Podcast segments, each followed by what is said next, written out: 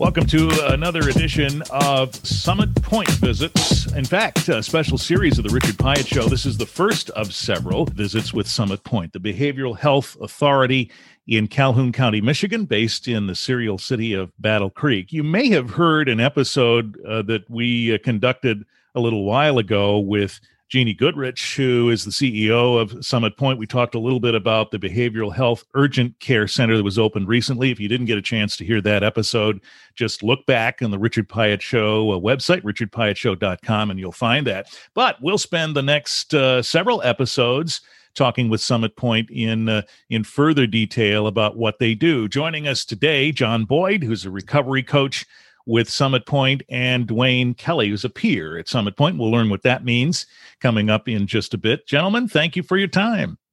Thank you, Richard.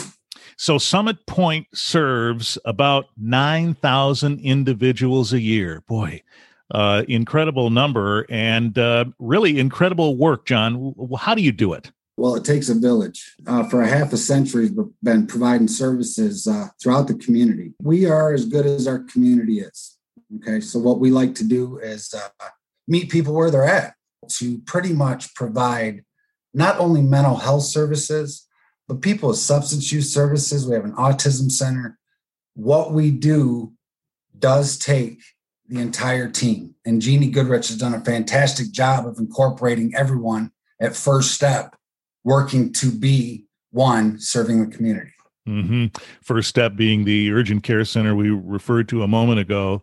So, uh, including uh, that, but as well as a number of other things, twenty-four hour crisis uh, services that you're uh, you're focused Correct. on. Mean, if you can imagine that, Dwayne, uh, twenty-four hour crisis means that that phone could ring at any time. Yes. First of all, thank you again, Richard, for having us. Good to see you, John, as always. Twenty-four hours. You know, our concerns and our circumstances or situations or conditions are not limited to uh, nine to five or three to 12 or 11 to 7 mm-hmm. so right. to have services and uh, available 24 hours is is fantastic you know it, it, it just it, i'm just going to share personally you know from my own past it gives me goosebumps to even think that when my crisis arise i don't have to wait i don't have to be put on hold and be limited to a, a, a box time that I can get services. And it might, it's life changing.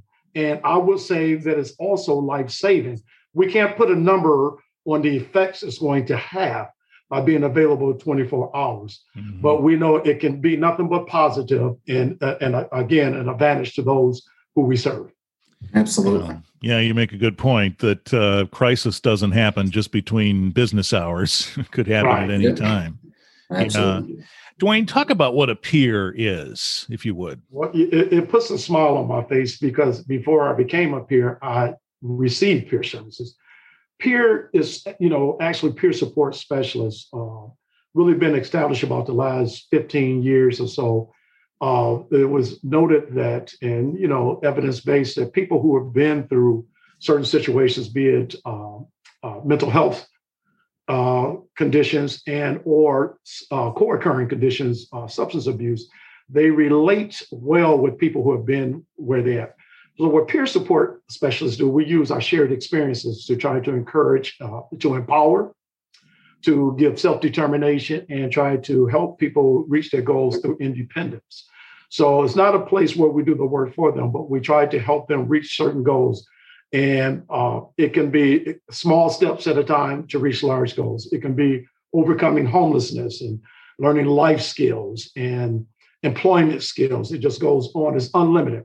But basically, again, in a nutshell, we use our own shared experiences to help others overcome their conditions. And mm-hmm. the, the term I like to do to reach a place of mental health recovery.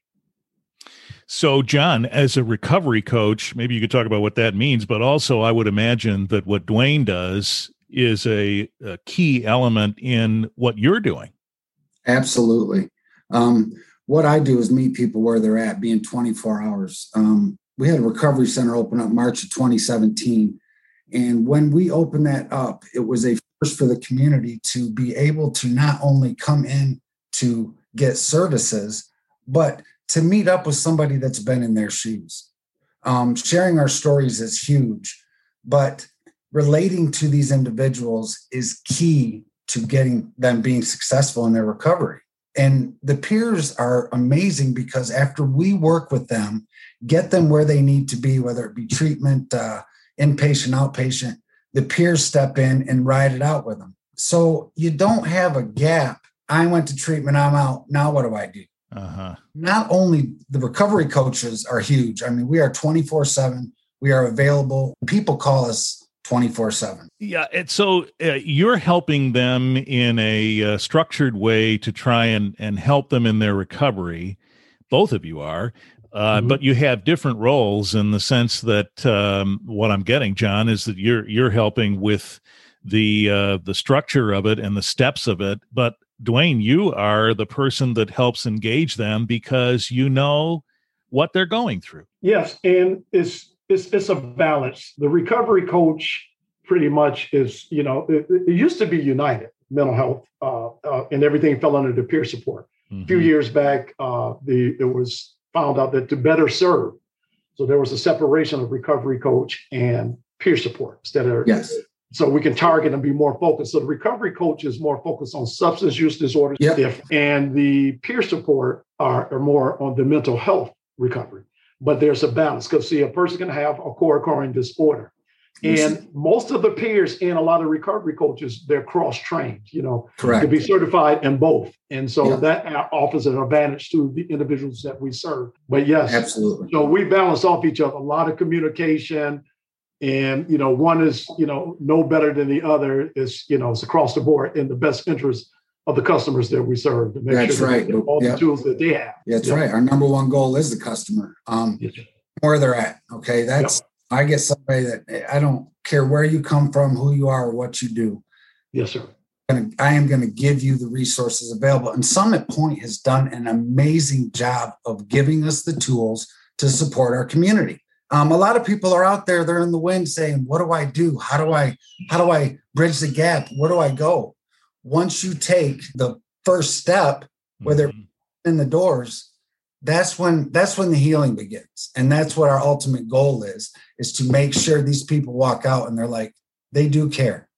These people genuinely care and they do want to help. You know, uh, that takes me to my next question, which is uh, when might somebody avail themselves of the services at Summit Pointe?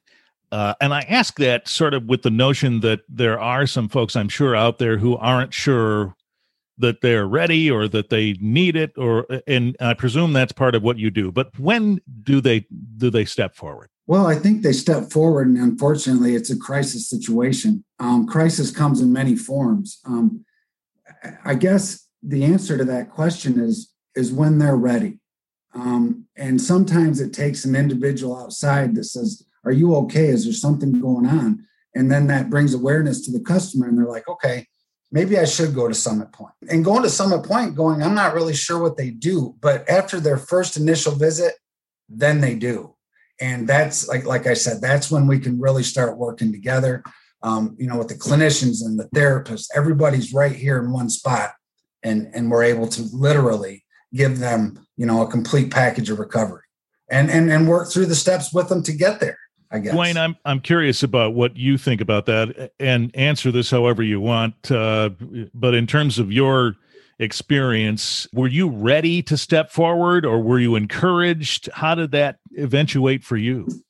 Yeah, well, you know, we back it up some decades, and you know, I think you get to a point in in the recovery arena. We always say, "I get sick and tired of being sick and tired." Right. Yeah, you know, and I'm just I'm making it as relaxing as blunt as we can and you know that's an area you know that uh, being aware and being made aware that I even had an issue. A lot of times we don't recognize we even have a concern, but when you get to that point, and as John said, you humbled yourself to say, "Hey, I need some help." Sometimes it's a different arenas how a person comes in. It can be court court appointed. The services also go way beyond just uh, you look at you, John and I as an adults. Is you, maybe parents are recommended, psychologists, you know. So is I think the opportunity to come in uh, and start receiving services is unlimited, you know, and is individualized. I, you know, as John would probably testify with me, say it's not cookie cutter.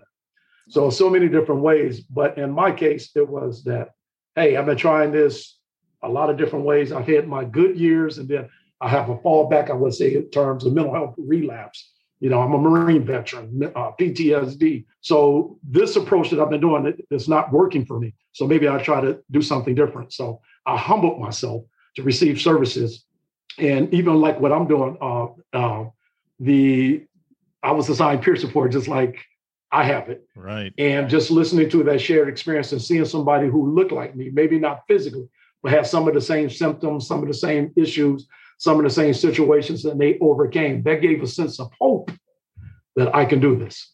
Wow, boy, that boy, if there was a, a line on which to uh, to stop that comment, that was it. Uh, we're running out of time, but I do, John, want to just underscore that um, something Dwayne said from your perspective. Every situation could be individual. You have to examine every situation and respond right. accordingly, don't you? Absolutely. And long story short is uh, again saying meeting people where they're at. Um, where I'm at now at First Step, these people come here. It's time. It's a crisis situation a lot of times. So, all right, let's get the ball rolling. Our job is to get in, get them comfortable. Okay, let them know that they're in a safe place. You know, we can get down to business and figure out what where their needs are and how we can meet them. All right. Uh, well, congratulations on the success of the work you're doing. And uh, if someone's listening to this uh, and you take one thing away from it, it might be that, as you've heard Dwayne and John say, they're ready to help, and uh, uh, you don't have to continue to go through a crisis that you're going through. And you're not alone. You're not alone. That's right. Uh, details at summitpointe.org. That's point with an E. So S U M M I T P O I N T E dot O R G for more information on the services available. Thanks to you both very much. All right, Richard. Thank you. Thank you for having us, Richard.